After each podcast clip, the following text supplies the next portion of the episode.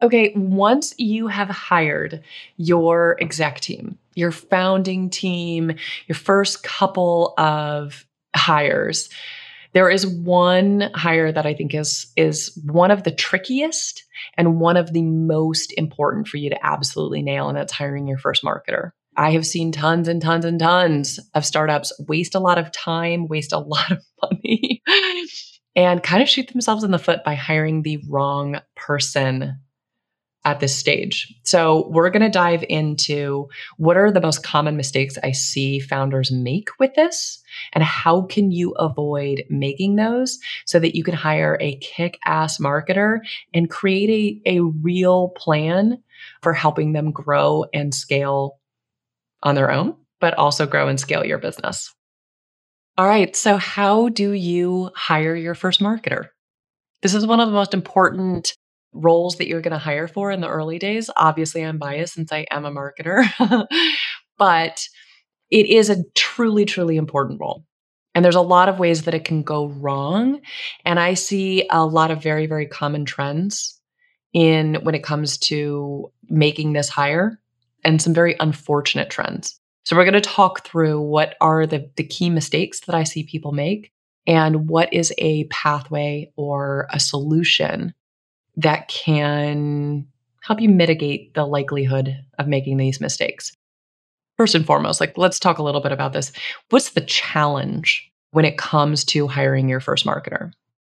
I think the biggest thing is that in all early startup roles, you are choosing between strategy and execution.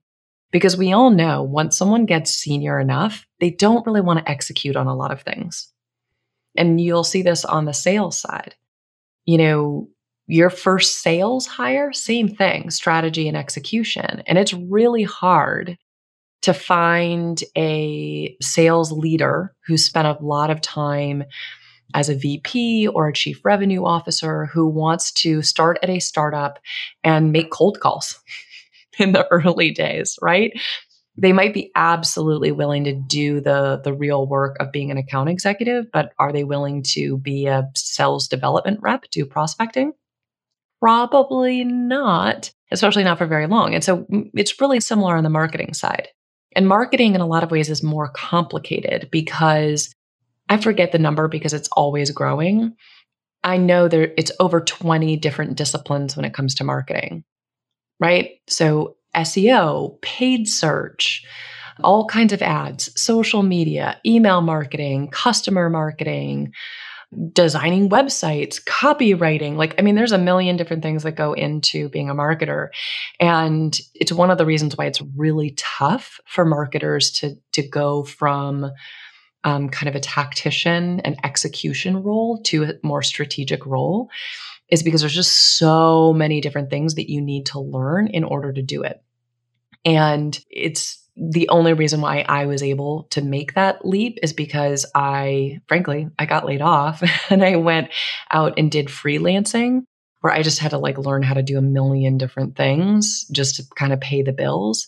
And that made it so that when I went and um, applied for my next kind of employment position, I had way more experience and I was able to make that leap forward. But it's it's rare. And so it can be incredibly challenging to find someone who can do the strategy and really help you develop a smart go to market strategy that's going to be successful but who's also willing to do the execution. And so let's let's talk a little bit about what are some of these common mistakes that I see people make. So one big thing, and I see this I see this also on the sales side, is if you are a SaaS founder and you are selling a product or you have a product that you want to be able to sell to the enterprise. Oftentimes, early stage founders will think that that means that they need to find a salesperson or a marketer with a ton of enterprise experience. And that is almost always a really, really critical mistake. Because what they wind up doing, and I've seen this countless times, both on the sales side and the marketing side, is they'll go hire, and I, I probably see it more on the sales side, but they'll go hire an account executive or a marketer that has spent the last 10 years at Adobe And they'll be like, oh my God, they totally understand the enterprise. They understand our target audience. This is perfect. But the problem is when you're working at a startup, and especially if you're the first hire of a department, there's no processes built. You don't have marketing or sales collateral. You might not even have a brand guide at this point. Like you might not have some of the most basic things that a marketer needs. They're going to have to actually create all of these things. And so if you hire someone who's been working at a very well funded, very experienced, very process oriented um, enterprise company, all of a sudden you want them to completely change their environment and suddenly be working in an environment that doesn't have these resources, doesn't have this process, and they're the ones that actually have to build it. That's a huge, heavy ask. And for a lot of these folks, it's not even really all that possible. It's not really what they signed up for. What I've also seen is that I see startups hire someone who is more senior, who is open, maybe have they have a little bit more startup experience. They're excited about kind of building some of these things out, but still they're senior enough where it's been a really long time since they've had to execute on some of this stuff. And a lot of things have changed or they just don't really want to execute on a bunch of things. They're used to having people do that work for them. And if you've been out of the game for a while when it comes to being a tactician, an executor, having to learn how to do all of these things all over again,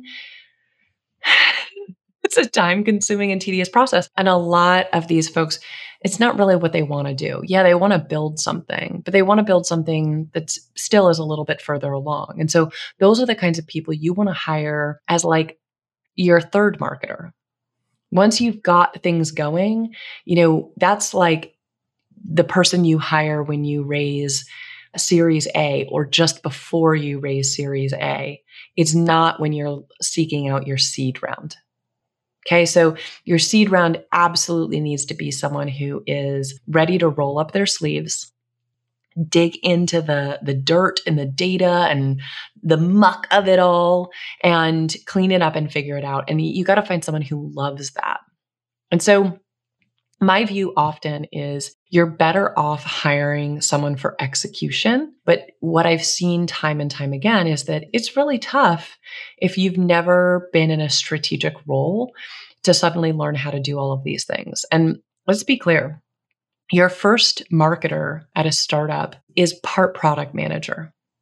They need to be intimately involved in how you, because they'll be doing all of product marketing, PS um, they need to be intimately involved in the decision making process of what features you're building, how you're building them, who they think it's for.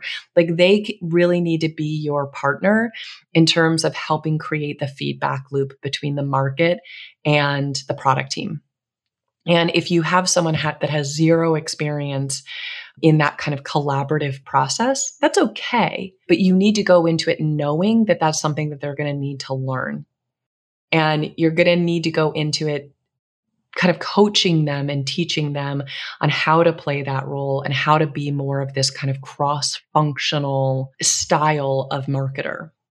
What I really recommend is get that execution person, get someone who is smart, they want to learn, they have some of this experience, they have a ton of potential, they're very eager to learn more, to kind of soak up this knowledge and then do everything you can to support that growth. So, what I have seen, and again, I'm biased because I often help uh, clients out with this, but what I've seen work really well is if you hire you know a strong promising marketer and you get them some strategic help so someone who can help create that strategy as part of this like bigger picture that you've already been working on when it comes to your growth strategy as a founder. But you have someone who can help level up the skills of this marketer that you've just hired can help them brainstorm and come up with all of these other ideas but also help them on the process side of things so they can be more systematic and be more process oriented Because the ultimate goal is you're going to find someone that is going to, yes, put a lot of things in place and rapidly help you grow, but it's someone who you are coaching to be a marketing leader. And so the more you can do to help them level up their skills as a leader, as a strategist, as a team builder, the better off you're going to be in the long run because you're not going to be having to kind of swap people out on a regular basis. And so finding those people who have great ideas and tons of passion and a ton of smarts, but who maybe they don't have a ton of experience and you're going to help them get that experience. But what I've seen, it's, it's fascinating to me. We spend an absolute fortune every year on training and coaching for the sales team. And we don't do that for marketing even though marketing as a discipline changes much more rapidly than anything else. I mean, there's so many new kind of technologies and strategies and best practices. It is constantly evolving. And so you need to be able to give your marketer some real support to help them grow at a rapid pace so that they are improving their skills, improving their knowledge, improving their ideation and creation in tandem as you're growing the business. And so you'll hear me talk about this all the time. I'm a huge believer that on the founder side, personal development is venture development, but this is absolutely true of your early hires, especially. These are the people that hopefully are going to be with you for a long time. They're going to help you put your vision into reality, help you build something long lasting. And that means the more you can do to support them in their growth, one, the more loyal they're going to be, but two, the more the more beneficial and the more advantageous they are going to be as as a core member of your team. There's one other point that I want to make because I get this question a lot when it comes to marketing. And lots of people, lots of founders worry about finding someone who has a ton of experience in their industry. And like, yeah, I think it's helpful. And especially if you're in certain industries where, for example, there might be compliance issues. So if you're in a fintech or med tech, um, something where there's legal issues or there's considerations that like you really do, do need to learn. But those are the kinds of things that honestly it does not take people very long to learn that stuff. It really doesn't.